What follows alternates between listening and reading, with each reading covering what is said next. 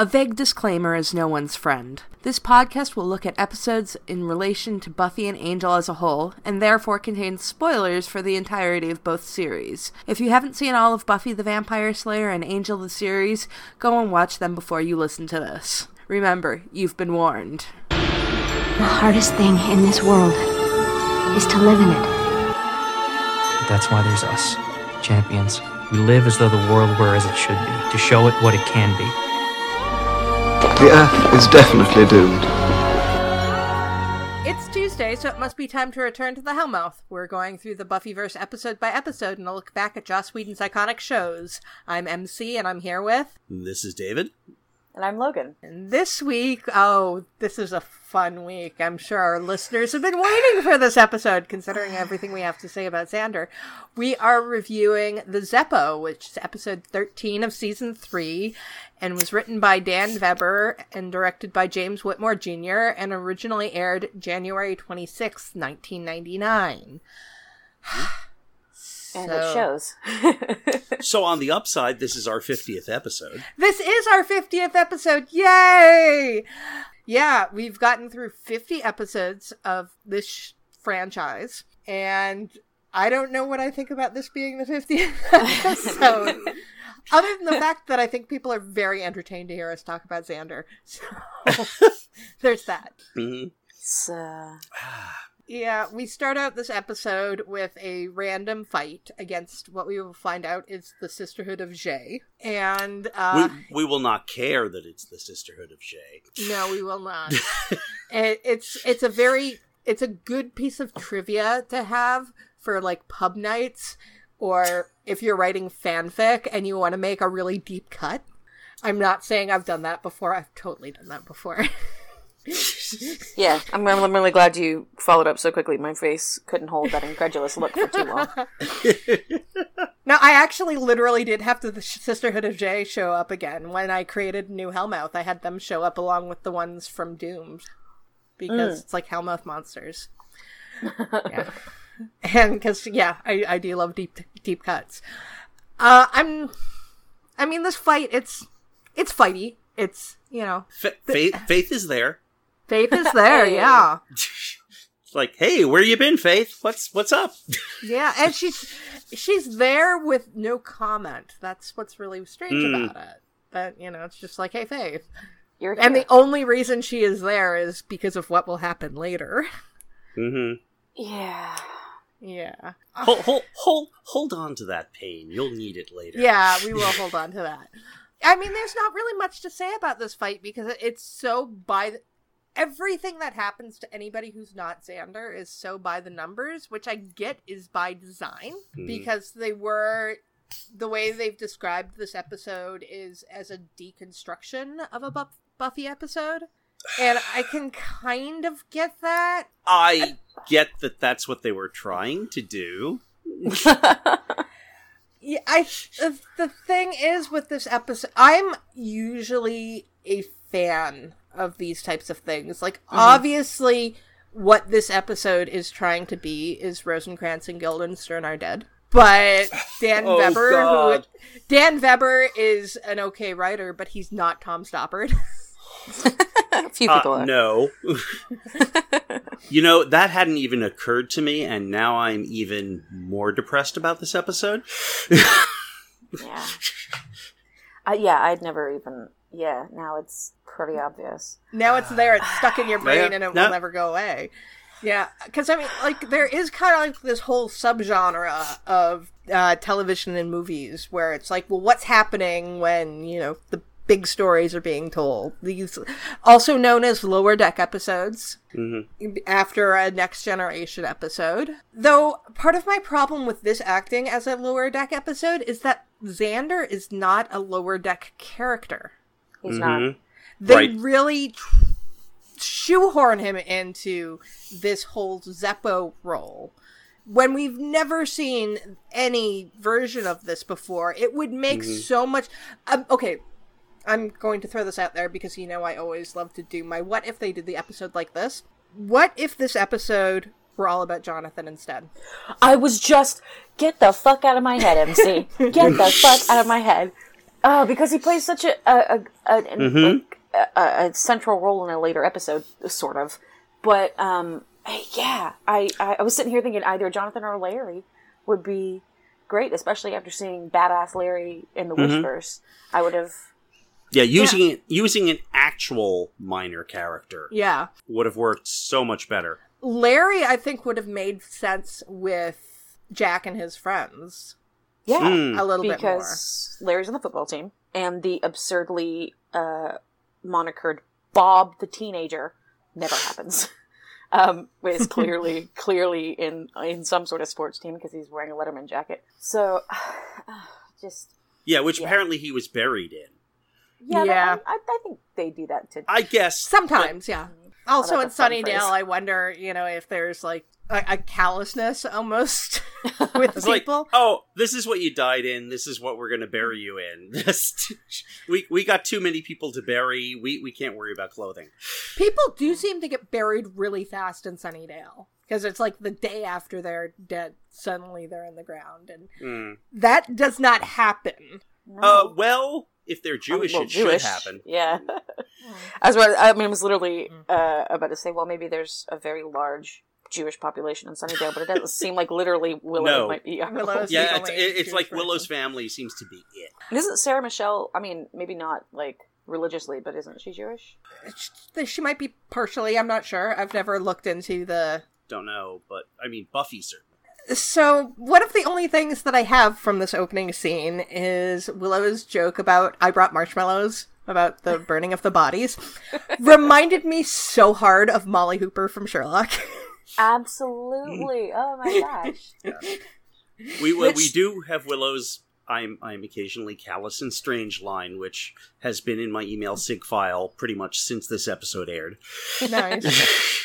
But yeah, no, I mean that reminded me hardcore of Molly and reminded me of why I like Willow.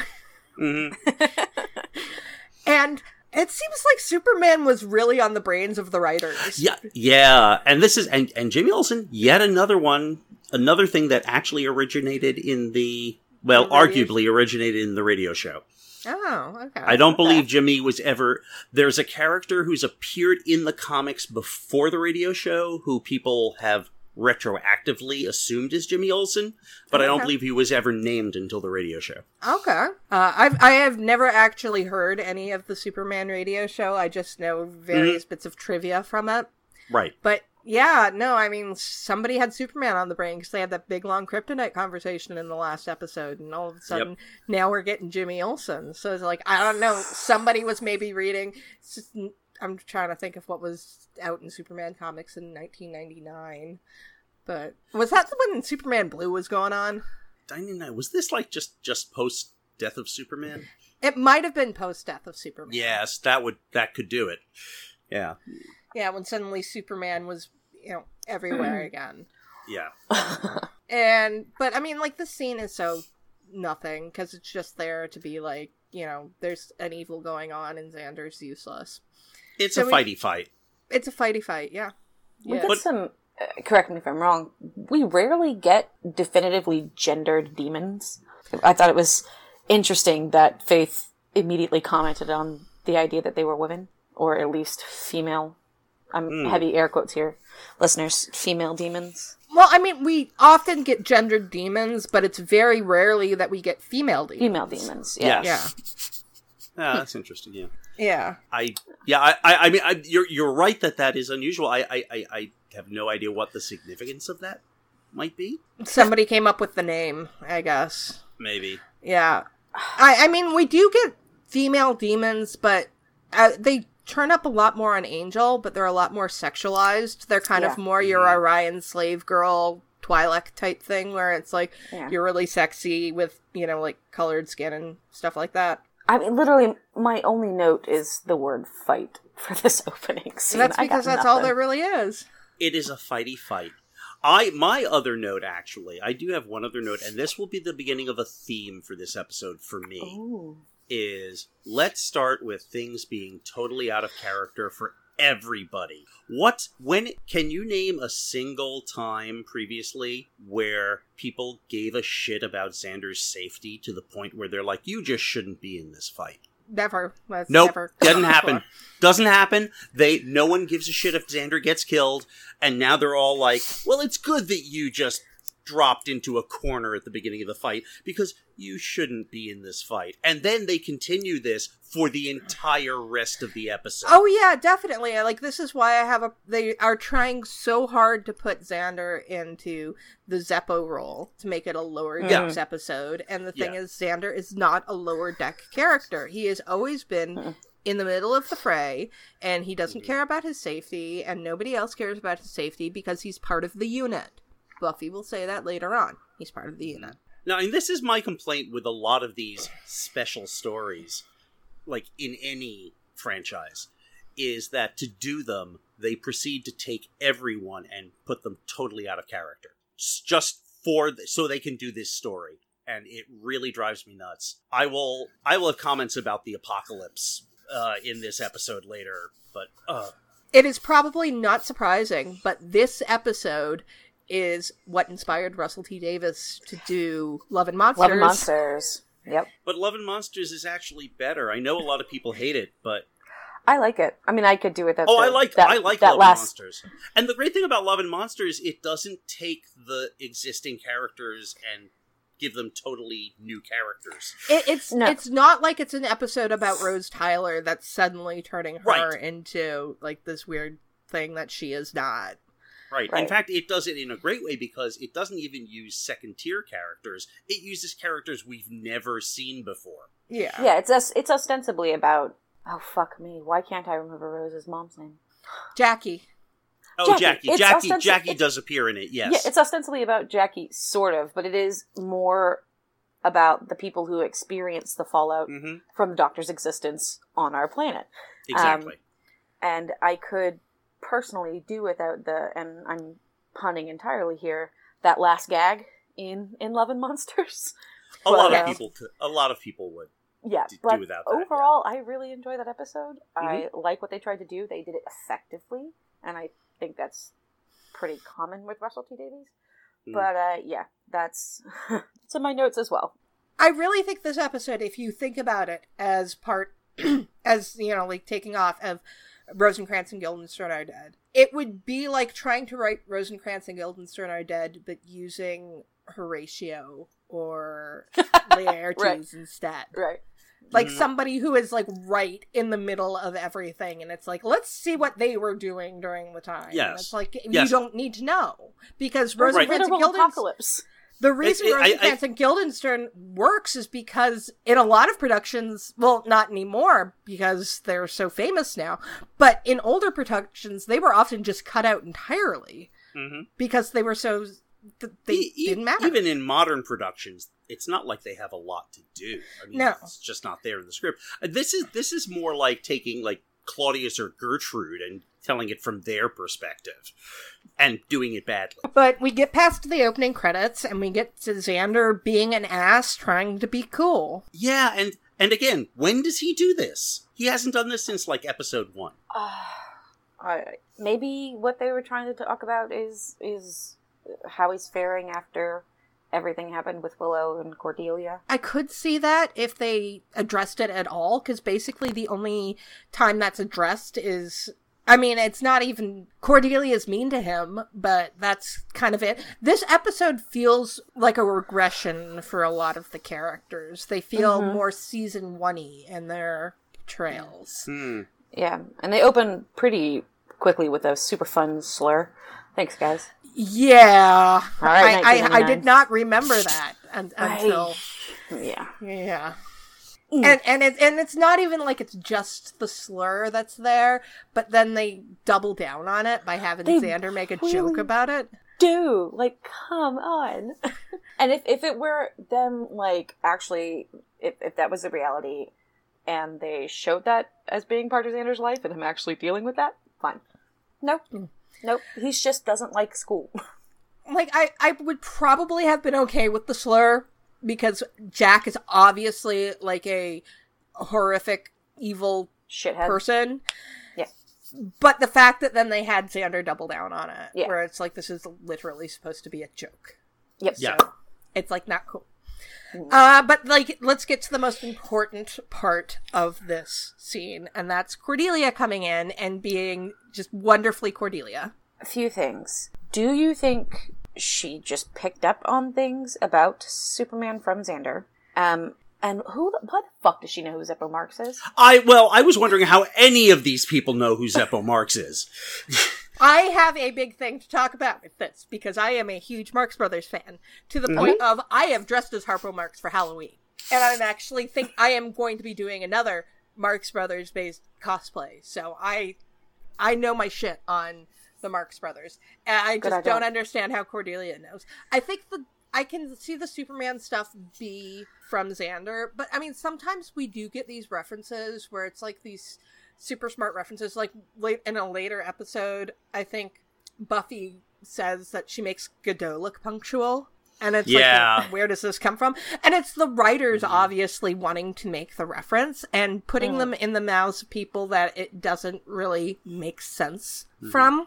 But I don't know. I'm willing to give Cordelia the benefit of the doubt because one, I love me and Marx Brothers reference, and Cordelia we know does have hidden depths. Now, the one thing that I have a problem with is that you know they the writers obviously know enough to make a Zeppo reference, but they don't know enough to understand actually who Zeppo Marx is. Was Yes. he a Because- straight man? Well, here's the thing about Zeppo. Zeppo was actually considered the funniest of his brothers. Okay. He just he just had no interest in being an actor.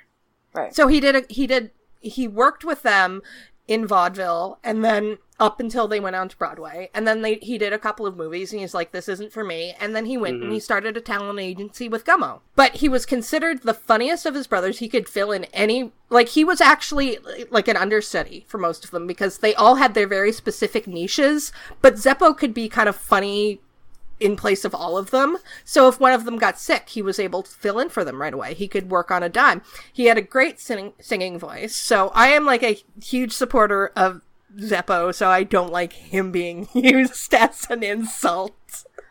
No, I, I get that. Is it too much to assume that that's what they were?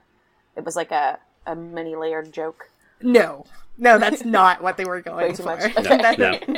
And also, I, I mean, I will, I will, I I will actually, I will, I will stipulate that it's quite possible that people would know who Jimmy Olsen is. I can, I can buy that. Uh, but again, Jimmy Olsen's a lot more significant a character than they're giving him any credit for here. Oh yeah, definitely. I mean, he had his own, he, he had his own book that ran for, I think, 163 issues. Yeah.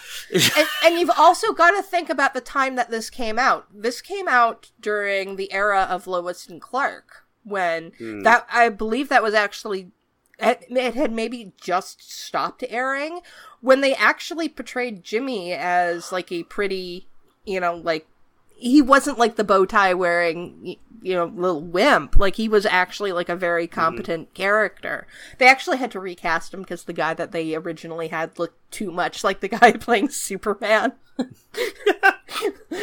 so yeah cordelia basically only exists in the scene to tear xander down which is granted a mm. role that she was really good at Yeah. but again it is more let's tear xander down so that we can give him an ego boost that i don't really think I, I don't think it works. Honestly, like with this, as I was watching this entire episode, and kind of when we got to the scene with Faith, I just kept on thinking, I don't know if this episode really happened. I think it's just a dream Xander is having. I would totally, I would totally buy that. Quite, quite frankly. It ends up explaining so much about this episode, how everybody kind of acts.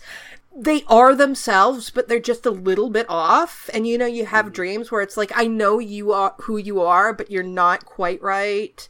And then all of mm-hmm. this fucking wish fulfillment that comes in with Xander, it's like, I think he's trying to work out some like deep seated, you know, issues about himself through his dreams. No, I, I, if, if, if, if it were to turn out that, like, at some point, like, the, the, the, the production staff would come out and go, oh yeah, we actually meant that all to be a dream, I would be, I buy that completely. Yep. Yeah, I th- and I mean this episode doesn't play into anything else later on except for No. Faith sleeping with Xander. That is the only plot Mhm, point yep. from this that has any impact on the actual story. So I think as far as the end is concerned, we see Xander being the best of Xander, and we see Mm-hmm. uh, when push comes to shove throughout the series, you know. But yeah, I, I'm I'm on board with that. hmm I mean, there is some stuff that I like. I do think that they made an attempt in this episode. There are some things. Yeah, Nikki does a really good job with his acting, Mm. especially like in his last scene. But, but yeah, this episode's really weird. Uh, so I guess the next scene is Xander with Oz, which is actually a scene I like because I think Oz is really in character. hmm Oz is good. He's written well. I am so disgusted by the use of the word trim in the scene. Yeah, no, I I hated that. But Oz, it's this is actually a quintessential Oz scene. And one thing I really like about this, this is an Oz scene where he is interacting with Xander, and neither of them mention Willow. Right, it's a reverse Bechdel Wallace. I was just Yeah. thinking that. um, uh, yeah, and what I especially like about it is it's not too terribly long after all that drama Yeah. had between them, which Mm-hmm. is interesting because I would not be as sanguine as Oz, but you know that's Oz. Yeah. well, I mean, there's a lot of stuff in this episode where it's like, huh, don't you guys remember that? Are are you guys trying to forget that plot line as quickly as we are? Because you have like Willow very, you know, easily saying, I love you, Xander. And Yes. Oz and Xander being totally cool with each other. And it's like, okay, so your guys are just going to forget this? We're pretty happy with that too. fine. Yeah. It's Yeah. forgotten. Except for Xander, pretty much every character in this episode is written about 1.5 dimensional. Yeah. I mean, seriously. I mean, like, n- these characters are all. Everyone is a plot device. Oh, yeah, in definitely. This story. It You is. I mean, oh. That's really, really spot on. You get Oz being a werewolf, Willow casting spells, and Yep. uh, Buffy and Angel having drama. here is my big problem with it, and it, this is it, I I know I bring up the Watsonian versus the Doyleist a lot, but I think that it's uh, and from a Doyleist perspective, I understand what they're trying to do. They're trying to do a deconstruction to the point of parody, which is kind of a neat idea. But then if you actually look at it from the Watsonian perspective, it's like this is what Xander thinks of his friends because it's all from his point of view. So he does not have any connection with any of these people. He's just seeing all this surface stuff from them, and you know, nothing is there. There's just absolutely no connection. Yeah, I, I, I think I don't even get to the, the, the Watsonian perspective because I I basically hit a roadblock when I realized like that you're you're spot on about your your uh, Doylean uh, analysis. But my thing is, yes, that's what they were trying to do, and they did a really shitty job. they just did a bad. They it, it's badly written. I mean, the story structure of this this the whole story structure is terrible. The The characters are written completely threadbare, and uh, just everything about this episode, almost almost everything, just makes me made me crazy. I was I was really I was really I was really disappointed watching this again. But we get to Giles telling Buffy that the end is coming, and Yawn. that happens. Yeah, I mean that's the thing with every scene that is, does not have Xander in it. It's there is absolutely nothing to examine in them because they don't matter. Though in the next scene with Willow and Buffy, I do like Buffy's line of "I need my Willow." I thought that was a very Mm, nice moment yes. between them. And when Xander comes up in that big car and Buffy's line of "Is this a penis metaphor?" yeah. I have yeah. used that many, many times. Yeah. Uh, and thank God that car is an automatic because I Xander doesn't know how to drive shift. wow. I, I will say that, but about now that we've hit the whole apocalypse thing, I will I will go into my annoyance at it. As anyone who knows much about Hitchcock knows, there is this thing called the MacGuffin. yes. and people talking about the MacGuffin, I think I think people often actually get it wrong, at least from Hitchcock's perspective. Uh, I went and actually looked up Hitchcock's actual comments on it, and the MacGuffin is for Hitchcock something that the characters are tremendously invested in, but but to the storyteller does not matter at all. And this apocalypse is an ex- is a perfect example of a Hitchcockian MacGuffin. There is this this apocalypse doesn't matter. we are never made to care about it. Even it, it it's it's like in um, Clara's last season on Doctor Who, where Clara and Danny are supposedly they keep saying they're so in love, they're so in love to set up the final episode, but we never see them doing anything that in- indicates that they're actually in love. And here it's like it's an apocalypse. It's the worst ever. This is worse than anything we've ever faced. Bullshit. I will I will give them a bit of leeway on the apocalypse because they face 13 apocalypses. Apocalypse. What's the plural of apocalypse? Apocalypses. Uh yeah, they face 13 of them over the course of I believe that's over both Buffy and Angel, but they don't have Really? as many on Angel. And that's an awful lot. So Mhm. I think and we do see it in Doomed that they end up getting rather jaded when it comes to the apocalypses. Mhm. So I I think that this was kind of them realizing that you can't really make much of a story about an apocalypse because they overuse it on Buffy. I think they could have done more here if they were willing to spend more time with the other characters. But that is obviously not what they were trying to do. They wanted to do a Xander episode and it's like let's have like the most exciting thing in the world happening in the background without Xander interacting with it at all. and without making it actually exciting. That's that's my biggest problem with it is they keep they talk about how huge a thing it is. We never see anything to indicate that it's anywhere near as huge as they're saying it is. And even if it is, what point are they trying to make ultimately? That the Scooby Gang can survive and function and be successful without Xander? Because if that's the point they're trying to make, yeah, they did. I believe hmm. the point that they are trying to make is that Xander is strong on his own and that he hmm. can function without the Scoobies.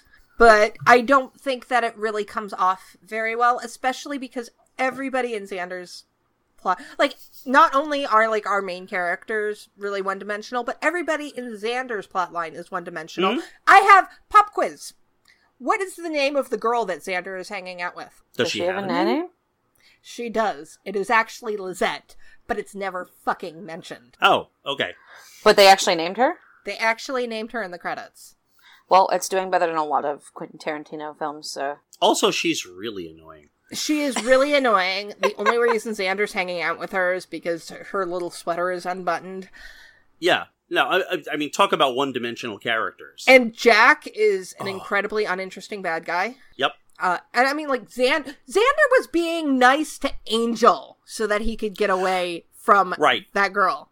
Right. Like, that's how annoying Xander finds this girl. That, though he still hangs out with her. Which says a lot And- about Xander. Yeah. Yes.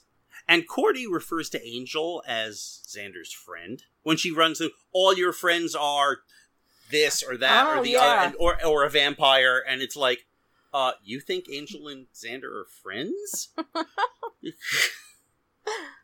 Yeah. it's I I like it's it's like, God, this is like it's like Buffy Bizarro World. Yeah. uh, and, well, yeah, we're moving forward in the scenes really quickly Okay, just yep. because there's not a lot to say about Yep. a lot of these scenes because, you know, we have Xander at the Bronze with Angel and the gang Mhm. researching and Giles and his jelly donuts. And Cute does Yes. anybody believe that Buffy actually ate three jelly donuts? Yes. It's, it's, I mean, Is it Slayer absolutely. metabolism? Uh, uh, maybe, but it's mentioned on a couple of times of how much of a, I mean, specifically after slaying, but how much of a pig they is, I think, one of the quotes. Um, Yeah. But yeah, I, I, I can, I can see. I'm kind of I'm kind of surprised she's never noticed that Giles likes the jelly donuts and left one for him. I, I, I, I took it as a, oh shit, we eat the jelly donuts without thinking. We know Giles likes them, so let's pretend like we don't know. Do you- Yeah, do you- oh, do you Maybe, like maybe. jelly donuts? Fuck, our bad. I, I I'm the one who always asks if there, if we can get jelly donuts. Buffy ate three. Great. I, I, that, that was a good bit of comedy, and unlike and, and week- seriously, way to throw way to throw Buffy under the donut bus, Will. This is Well, when when Xander is actually ordering the donuts, I did find his order funny because he's like, "And a jelly donut." No, let's round that up to four. Who rounds up to four? I mean, from one to four. I mean, granted, you need you needed more than that. You probably needed to do six of that Yeah. of that dozen donuts being jelly. But Right. Um, is and I, I I don't know if anybody will remember like remember this. Is the box they use for the jelly don- for the donuts pink? Yes. I believe so. Yes. Okay. I I wish I could actually remember the reason why that became a thing enough to articulate it, but I don't. But it's If an I- interesting thing to do with like Armenian families in Southern California. Yes. Oh, really? Yeah. Yeah. Huh. Yeah. There. It was. I believe. a cheap very thing. common at at donut places. They they had like these grosses of pink boxes and it just kind of became a tradition. It's kind of like how on all TV shows people will ask for pizzas with the works and then say no anchovies and it's like well, you know, at most normal places, you know, you have to ask for specific ingredients. It's because of a store in Southern California that like most writers get pizza from. So, Mm. Yeah, it was. I, it's coming back to me now. I think it has to do with um, Oh, well. specifically these families. Yeah, like um, they they were cheaper because nobody was buying them like by default, so they would just buy them more cheaply. Yeah, Mm-hmm. Yeah. pointless, but Yes. more interesting than a lot of this episode. oh yeah. Yes. And Well- pizza, more proof that California doesn't know how to do pizza. But Yeah. go on. Uh, yeah, because anchovies are delicious. Uh, okay, so we get Xander. He is a bad driver and hits hits Jack's not car, Yes. and, and and Jack is threatening him with that crocodile Dundee looking knife, His compensation knife. yes. compensation knife. Yes, they don't name Lysette, but they do name the knife. yes, I actually have that note.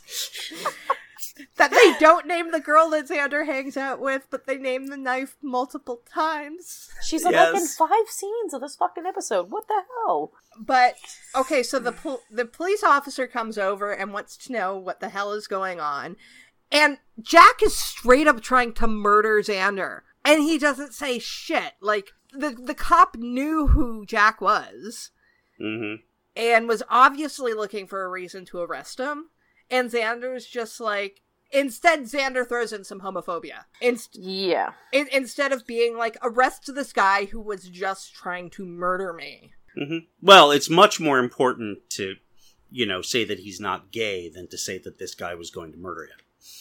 It, it just Yeah. it, it it makes absolutely no sense, and it's just kind of all of the problems that J- Xander gets into in this episode are all by Oh. his own fucking doing.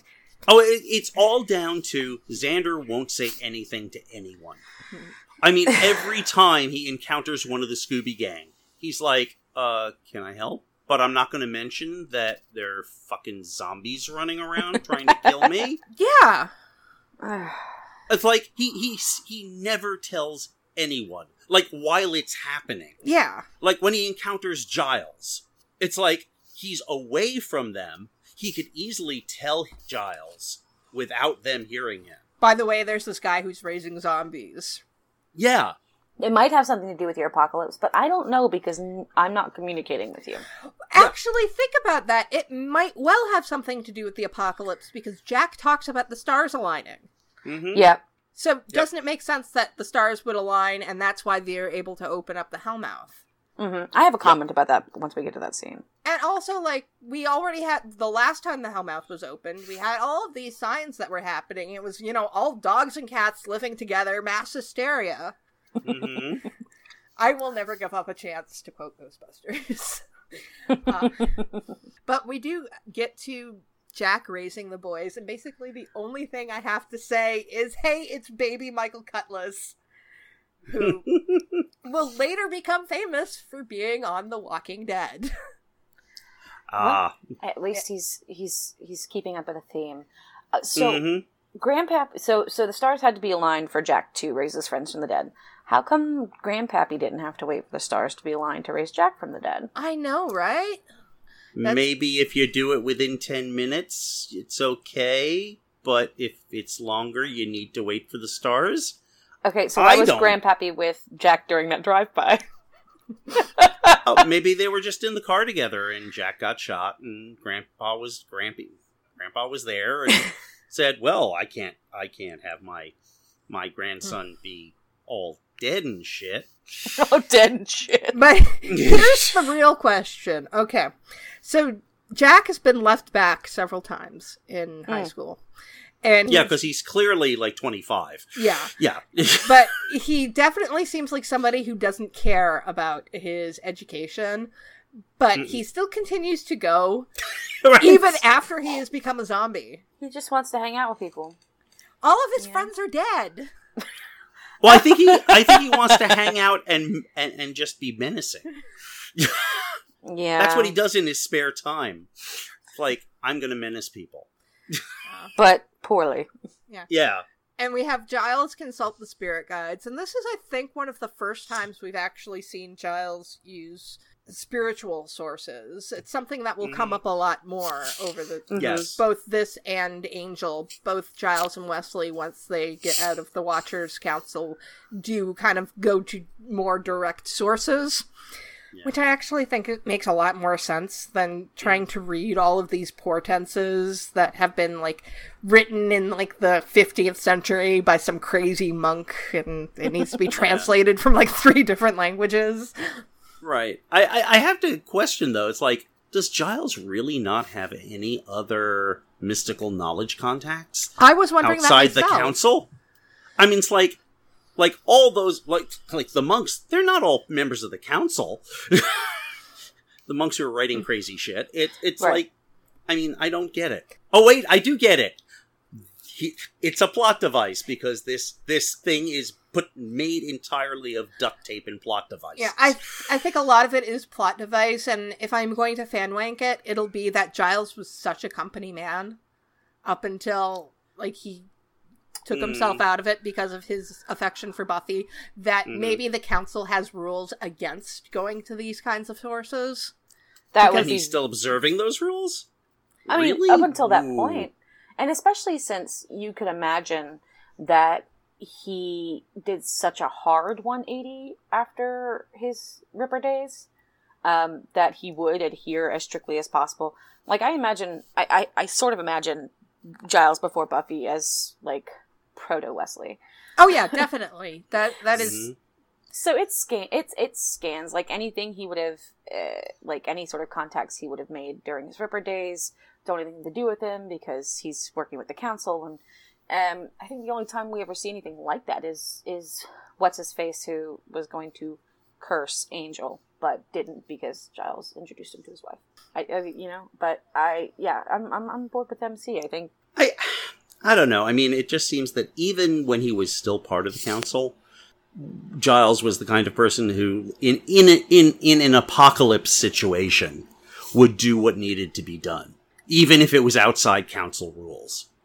how many apocalypses do you think he encountered while you know okay. There Well, was how many have we had Pro- so far? There was the one in Prophecy Girl. There was the one that Angel started in becoming part two. There was the Judge, which was I wouldn't call that an apocalypse. I would call that a decimation. Well, uh, yeah. When I say apocalypse, it's it's sort of apocalypse level. Let's, specifically you know, not- before Buffy. Before, Buffy. Before Buffy, I don't think there were any. Yeah. Mhm. So I, I, who the fuck knows, man? yeah, it, it's bad writing. Hey, we have an answer. Uh, we get the scene of Buffy and Willie together, and this is our, a scene of Willie, and he's basically More saying Willie. like, Uh, "Yeah, Willie's always nice to see, but it's such a useless scene because it's basically like hole up with Angel, and we don't know what's going on, like why the Sisterhood of Jhe is specifically No. going after Buffy and Angel."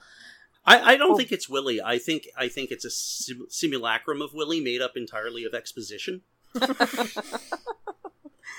Uh, or why Angel has to die to stop it? Yeah, or why whatever It's be- Giles is doing is so dangerous? Oh. because basically what the writers did when they were writing this episode it's they wrote the xander plot and then they had all of these holes for scenes with everybody else and it's like let's write the most stereotypical episode of buffy we can and and not even like the most stereotypical episode of buffy let's write the most stereotypical season finale of buffy and then not include anything about it in it I'd take it one step further and say, let's write a parody of the most of a season finale of Buffy. It it it, it, it almost reaches the level of parody. Oh yeah, absolutely. And I and that's why I'm I I think MC's suggestion, or was it David who did the dream suggestion? MC. It was me. Yeah, Yeah. It, it it stands even further because I mean mm-hmm. this is just Xander's perspective on his weird, bizarro world friends. Mm-hmm. man, this episode. I usually skip this one. Yep. I'm gonna go ahead and let y'all know straight off. It's rare that I watch this episode in my watch throughs. Yeah. Don't And, and I it. have to say, it's like, although Xander does do some terrible things in this, for once, he he's not the reason I don't like this episode. Xander's not terrible in this episode. I mean, there's some, you know, He's been worse. there's low level Xander annoyance. Like I roll my eyes at him a little bit, mm-hmm. but he's he's not bad. By the way, since River is not here this episode, Skywalker is filling in as our pod kitty. Hello, Skywalker. Hi, Skywalker. Look at that handsome baby. Oh, He is. So- I found him in my rare. backyard. So rarely on, on on on camera for us. Are So- we at the at this scene with Xander and Faith at this point? We are well. We We're about we have we're Xander. Uh, Willie says, "Do what you would want to do on your last day," and so then we see Bob saying, "Let's drink some beers."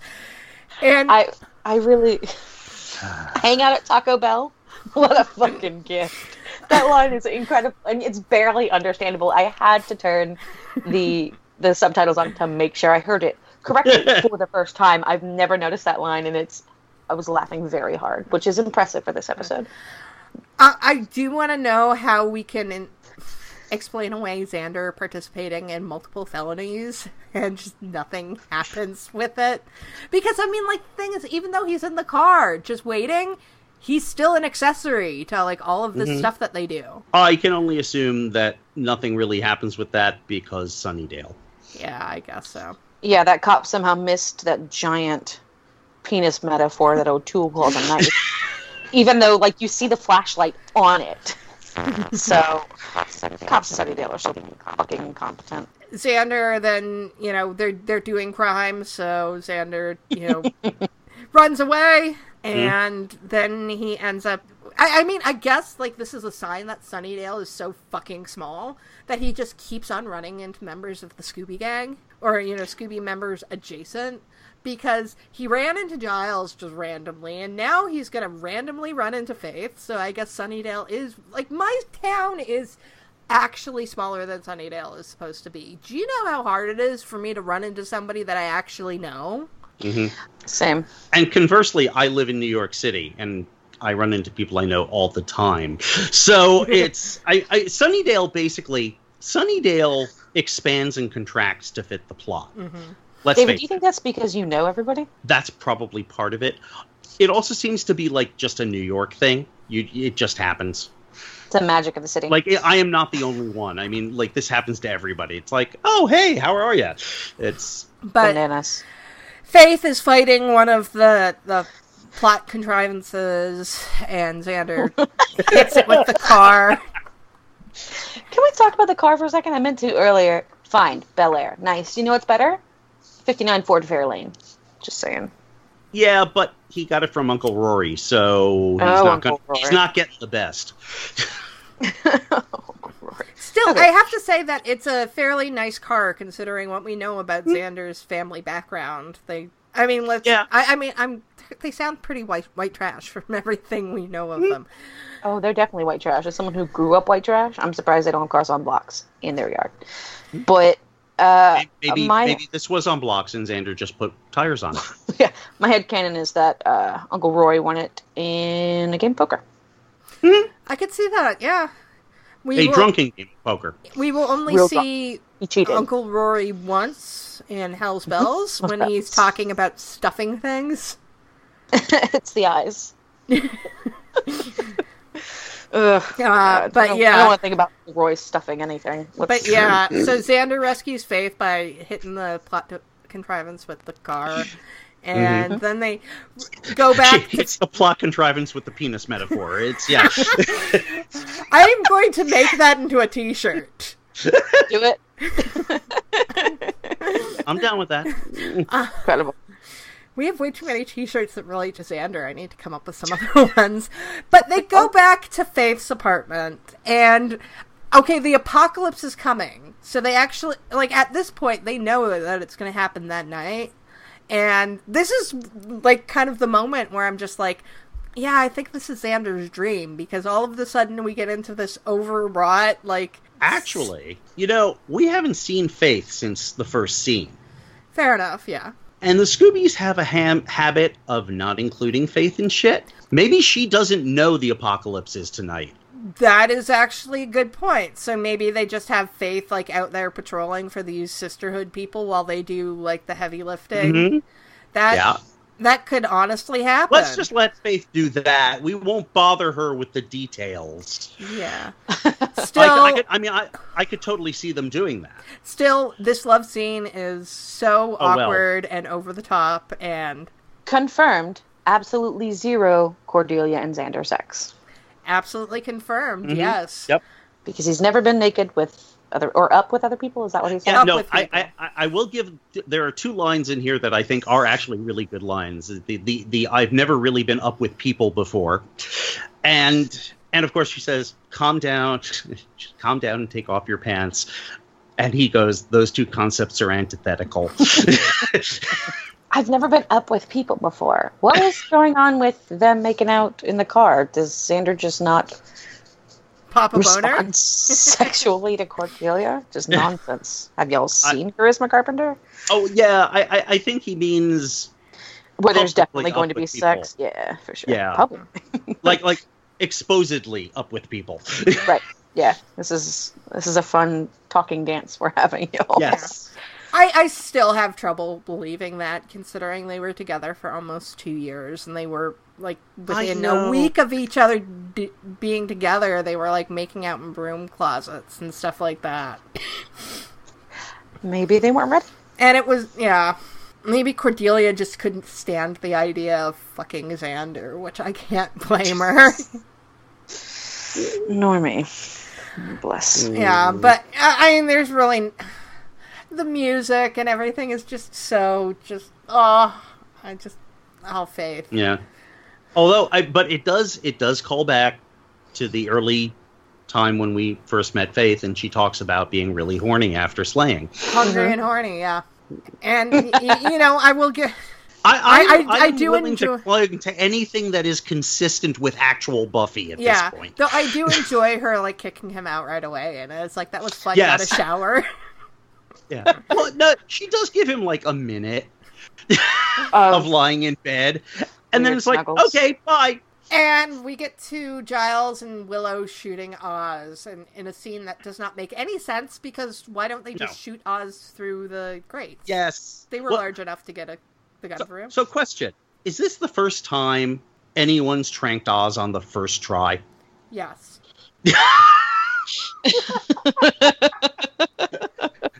I find that hilarious, and she does it twice. Willow's become a good shot, y'all. yeah, but I mean, if I were Willow, I seriously would have put like because it was Oh yeah, you could put fit it right through the grating in that and Yeah. then and then move him after he's been put out instead of like knocking Giles over again. Yeah. No, that was absolutely my thought. Is why are you o- opening the cage? What what what is wrong with you? Yeah.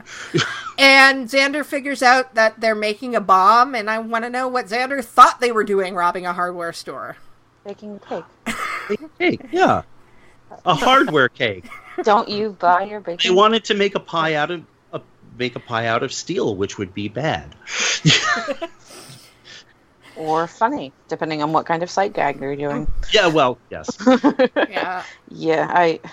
What a part of me wants to be like, wait, why did Xander think they were going to make a bomb? It was just like kerosene and shit. Who, who are you? Was Xander? there was there fertilizer in there? I don't remember anymore. No. Xander, Xander's got a copy of the Anarchist Cookbook. I guess. There you go. Yeah. and look, for all of the sla- uh, flack we give this episode, uh, this Buffy and Angel scene is actually one of my favorite Buffy and Angel scenes because it's. I this is actually a pretty good parody scene of them. Yes. It, it reminds me of um, the anime Fushigi Yugi, where they had two this couple that were always shouting each other's names at each other, to the point of like they actually made it a drinking game, and there was a disclaimer on it that said, "Please don't actually play this because you will die from alcohol poisoning." But then when they did one of their original video animations. for the entire OVA, they did nothing but say each other's names. And that's kind of what this scene reminds me of because they mm. do this scene actually does kind of go over the top in the way where it's like this is an actual parody of a Buffy and Angel scene. And this is this is like you know, this is like the broken clock is right twice a day where it's like this scene actually does work for me. Mm-hmm. And as far as Xander's perspective is concerned, pretty accurate as far as. Exactly, as yeah, when it this- comes Yeah. And but of course this is also this is the scene where they go, This is worse than anything we've ever faced, right? Yeah. So again, that just pisses me off repeatedly in this episode because like you're you're telling me that, but I don't believe you for one second. I, I'm a, like, I, this is worse than anything we've ever faced. Hey, Angel, do you remember that time um, you tortured Giles and murdered his girlfriend? That and was tried fine. to suck the world into a vortex of hell. Yeah, I Which is why I think that it's this episode works really well in tandem with Doomed, where they're both apocalypses that take place in the middle of the season. And in this one, it's so overwrought, but in Doomed, they're like, again? Mm. and they're just like not taking it seriously at all, and mm-hmm. it's done for pure comedy. But I think that one is a better episode. Giles and Willow doing a binding spell, and the Giles not having contacts, I can understand. Giles not having books, I don't understand. yeah, no, that makes no sense.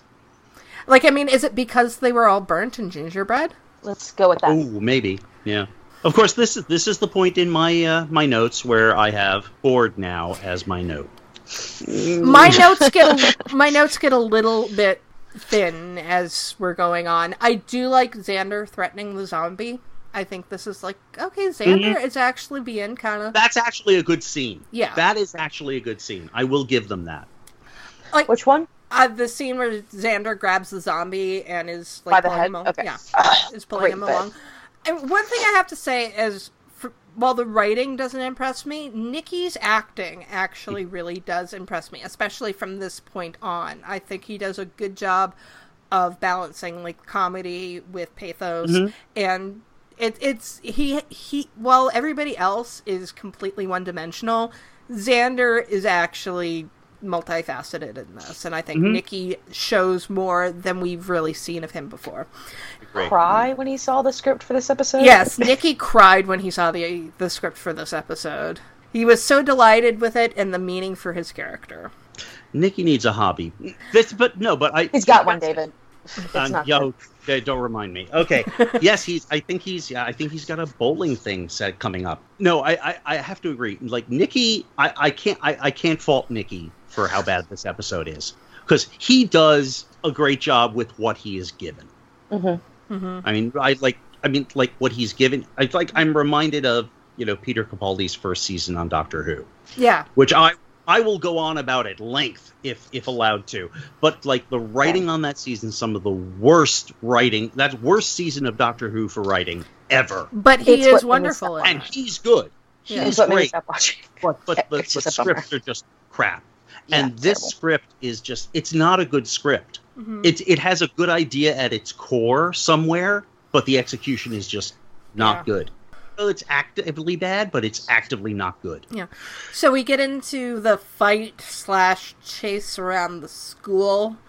Uh, one thing I do want to know is okay, let's think about these zombies who I know don't have a lot of motivation or characterization outside of they are a gang of zombies. What do you mean? They want to drink beer and bake cakes. And this is going to sound rather controversial, but Uh-oh. not brave. Uh, I don't understand blowing up a school in the middle of the night. I would think that these guys, and like this is also very hard for me to say considering this episode was like a minute before Columbine. I would actually think that these guys would want to set a bomb at the school that would go off during the day. Oh, you think Really? malcontented white boys would want to kill a bunch of people? Huh. That's that's something I've never considered before, MC. Yeah, it's a, it's a very good point, and it But but I, I I mean, leaving aside your your general point, which I take and agree with, but in this particular case, what what would be their motivation? But here's the question: What's their motivation for, for putting the bomb into the school in the first place? They have they've expressed no actual problems with the school up to this point. Uh, they they, they talked about They kicking. They talked about kicking the Armenian uh, shop owner's ass. Yeah, because yeah. he killed that one guy, and apparently Sunnydale has gang multiple gangs, Mm-hmm. and, and they enough that they've wiped one of them out, but they've decided to put this bomb into the school for no reason other than we need to have Xander at the school so that the Hellmouth stuff can Mm-hmm. go on in the background. Right. I, I, I guess my reading is that they're just very anti-authoritarian. The school is just a an authoritarian symbol. Then why does Jack keep going back? Oh, because he wants to menace his people. He could do that from outside. But I think it's another sign. It's of, a handy place to men- menace people. But it's another sign of this episode having little thought put into it in regards Right. to the motivations of anybody. Yes, for me, this is less than some of the other stuff. But yes, you're right. It's not good. It's not Right. well done. Yeah. It's not thought out. Yeah. But Xander runs around and he drops soda machines on the zombies and It's got a great line that I think he should take as own advice. The note to self: talk less. Yes. Yeah. Uh, Andy's not here, so I should point out we have a shirt for sale that says "Shut Up, Xander." Available on TeePublic and Redbubble. yes. Hey, if we're not going to break into random. Yeah, Hello Fresh is a blah blah blah blah blah blah blah for our podcast. We might as well.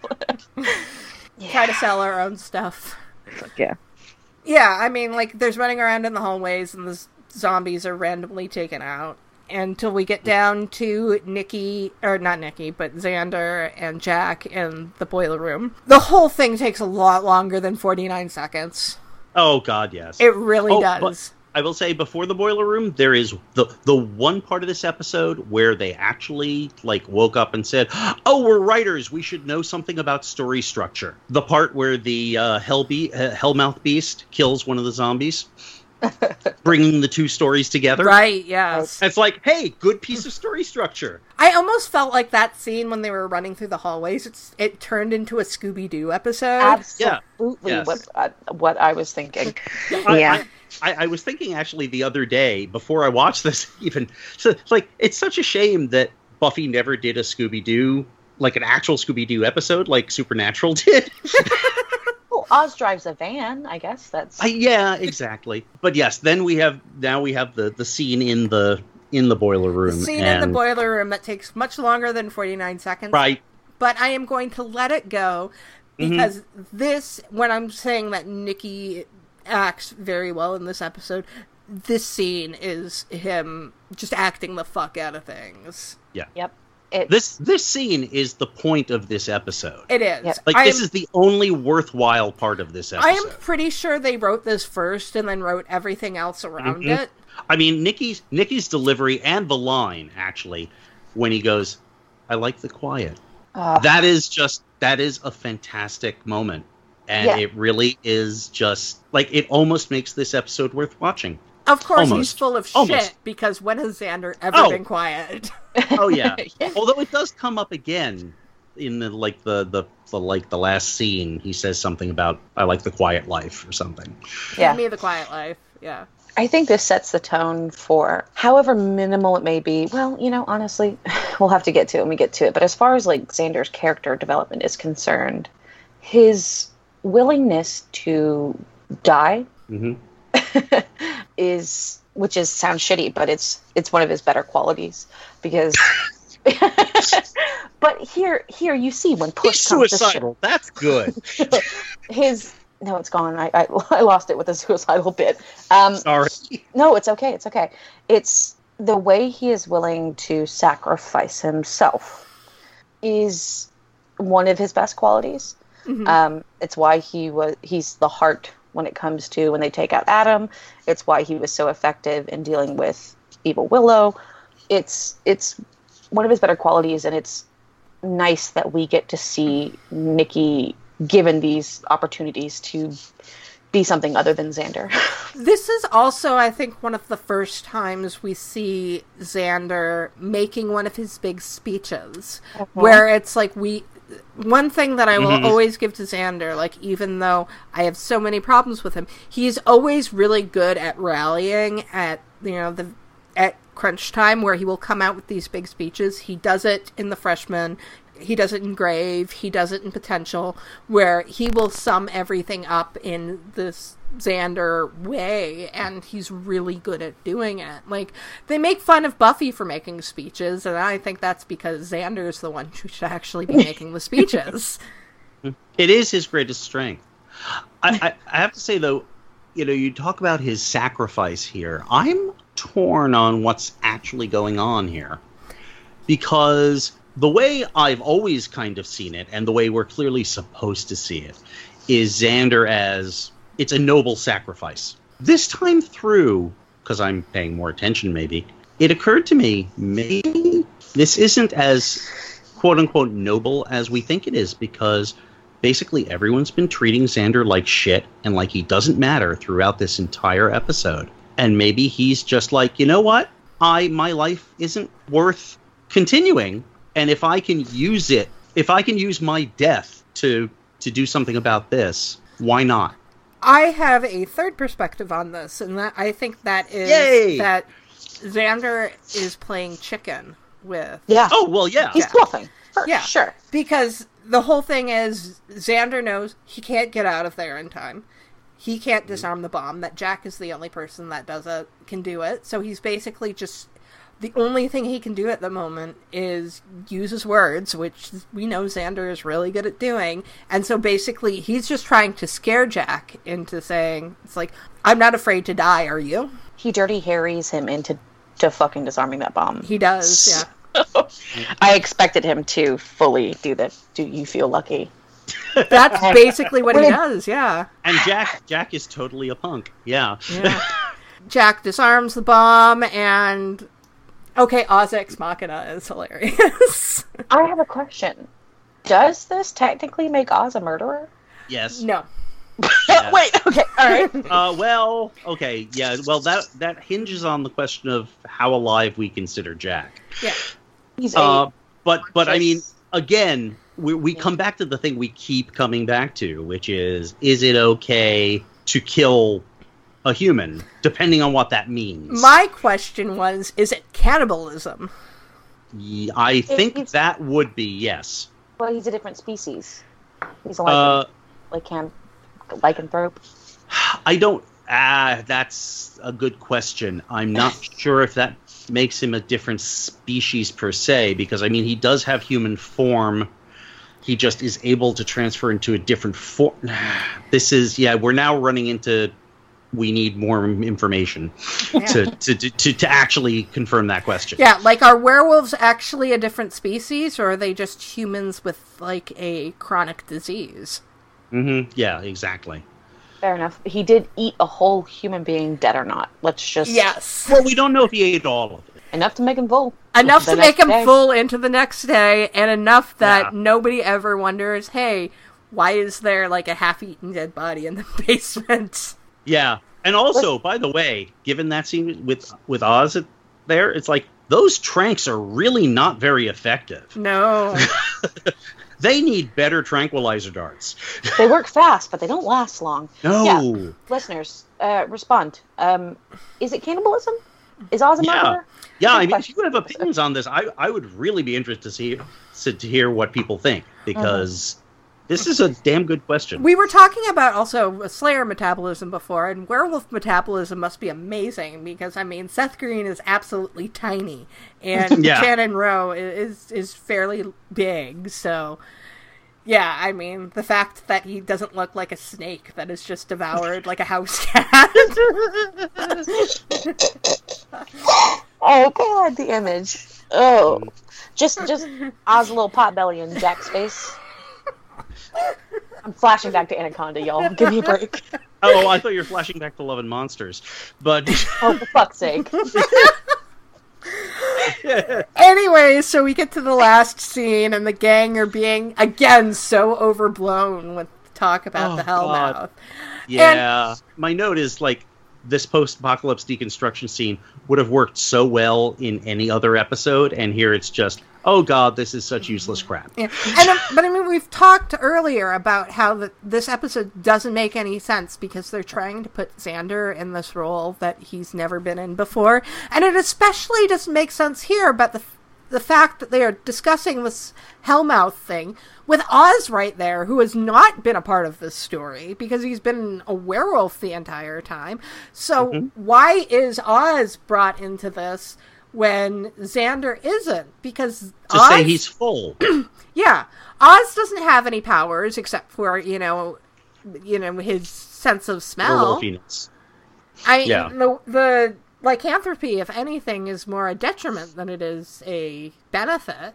Until mm-hmm. later Yes. on in the comics, when he can actually control it. Because at this point, he's just a mindless creature when he's transformed. Exactly. That's it. yeah. You know, that's a really interesting thing. He is the only member of the Scooby Gang who is legitimately part of Xander's story more than he is part of the Apocalypse story in this episode. Cordelia, but I mean, it depends on where you think of Cordelia as part of the Scooby Gang. Well, Cordelia is mainly there to torture Xander. I Yeah. mean, okay, yeah, you're right. So maybe Cordelia, but but as as an active participant Yeah. I in, mean, in Scooby activities. if you were going to do a Lower Decks episode, having an episode about Oz and Cordelia would have made a lot more sense than Xander. Yeah, for sure. So then we get to the last scene of Cordelia trying to torture Xander, and instead he's just going to power walk away from her. Yeah, you know, I was kind of almost looking forward to that, and then I watched it, and I'm like, this scene does its job. Just, it's not actually particularly good or satisfying. No, it reminds me of um, when Cordelia essentially does the same thing, walking away from what do they call them, the Cordeliettes or whatever. Cordettes. Cordettes, that's right, yeah. When she's like, "They, fuck it, I'm I'm dating this loser," and like middle Yeah. fingers out of there, um, but in a poorly done way.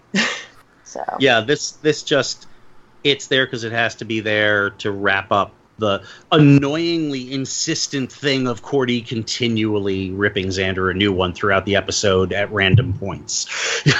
like you're meant to be on Xander's side. You're meant to be like, yeah, Xander, tell her, but I'm not. I'm on Cordelia's side. He cheated on her, Yeah. and then she got rebarred. I'm on Cordelia's side. Yeah. I mean, and that's the that's the thing. It's, it, I mean, a lot of this all depends on how you feel about the whether you think that Xander keeping all of what happened to him during this night to himself a good thing or not. And I there are certainly, I mean, I can think of at least one practical reason that it's not a good. thing. Is it because he doesn't know that Jack is dead? That's part of it. Also, uh, as far as we know, there's still some guy wandering around who can raise the dead. Very good point. Without having to make any sort of bargains with Osiris, he can just do Yep. it. Yeah. That's a really good point. Yeah. Fuck. But that's just a continuation of Xander never telling anyone anything about what's going on with him during the episode. It's just ah. I have a hard time believing that Xander wouldn't immediately be like, "Hey, y'all, uh, while you were doing the apocalypse thing, I stopped somebody from blowing up the school. How great am I? I didn't stop somebody, I stopped a bunch of zombies. Mhm. Somebody's- Yeah. Some bodies. Yeah. But I think we've reached our final thoughts on this episode. And I think we've already gotten into it a lot, but Can I uh, say that? Yeah, Nikki was a great actor. Do you know who my MVP for this episode is? Christoph Beck. Ah. I think when given the chance, especially when it comes to humor, as far as his composition is concerned, he does such an excellent job. We see it in Hush. And I think giving him free reign the way I guess he did to, as a, a composer, tell a story through music, the way he got to in this episode, is so great. I really, really enjoyed just listening to the score because it made it a better episode than it deserved to be. yeah. Well, well, I think, I think Da- Da- David's trying to put his thoughts together, I think. oh yeah. I think honestly, my final thoughts are the same thoughts I've had from the beginning. So my initial thoughts and my final thoughts are not terribly different. I, I feel really weird about this episode because the, I remember the first time I saw it, I really mm. did not care for it. It's like I did not understand why this big apocalypse was going on, and we were instead focusing on Xander. And then later on, it's like, oh, well, I guess I missed the point of this episode, and I ended up enjoying it a lot more. But looking back on it now, it's like, no, I still it, it's not even that they didn't focus on the apocalypse. It's just that everything was kind of poorly done. And like I said, I am a fan of Lower Decks stories. I love Rosencrantz and Guildenstern. are dead, but that's not what this is. This is what that this wants to be. Mm-hmm. Yeah, and also people don't understand or appreciate Zeppo Marx. well, that too. But Yeah. but I I mean my biggest problem is it's just it's just poorly done. yeah, It, it's just like I mean I I see what they were trying for and it's not a bad idea, but they they they botched it so badly that I'm just like no no no no go go back and and redo this or not do this. This is this is the worst of all possible worlds. So, in terms of music for this episode, we got quite a few. Uh, when Xander's driving around in his uncle's car, we have Dodgems by Soundstage Limited. When Xander and Lysette are at the Bronze, we've got G Song by Supergrass. When Xander's driving the zombies around town, we have Easy by Tricky Woo. And at the end of the episode, Xander power walks away from Cordelia to For the Glory by Extreme Music.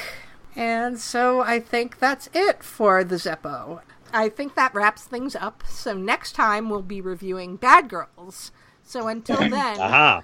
grr, arg. Grr arg. Grr, arg.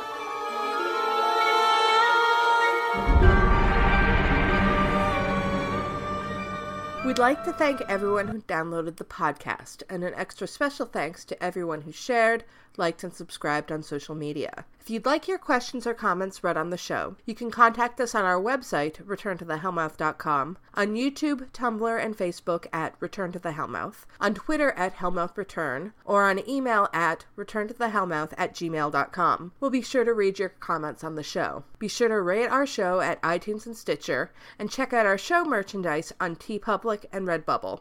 See you on Tuesday. Grr, arg.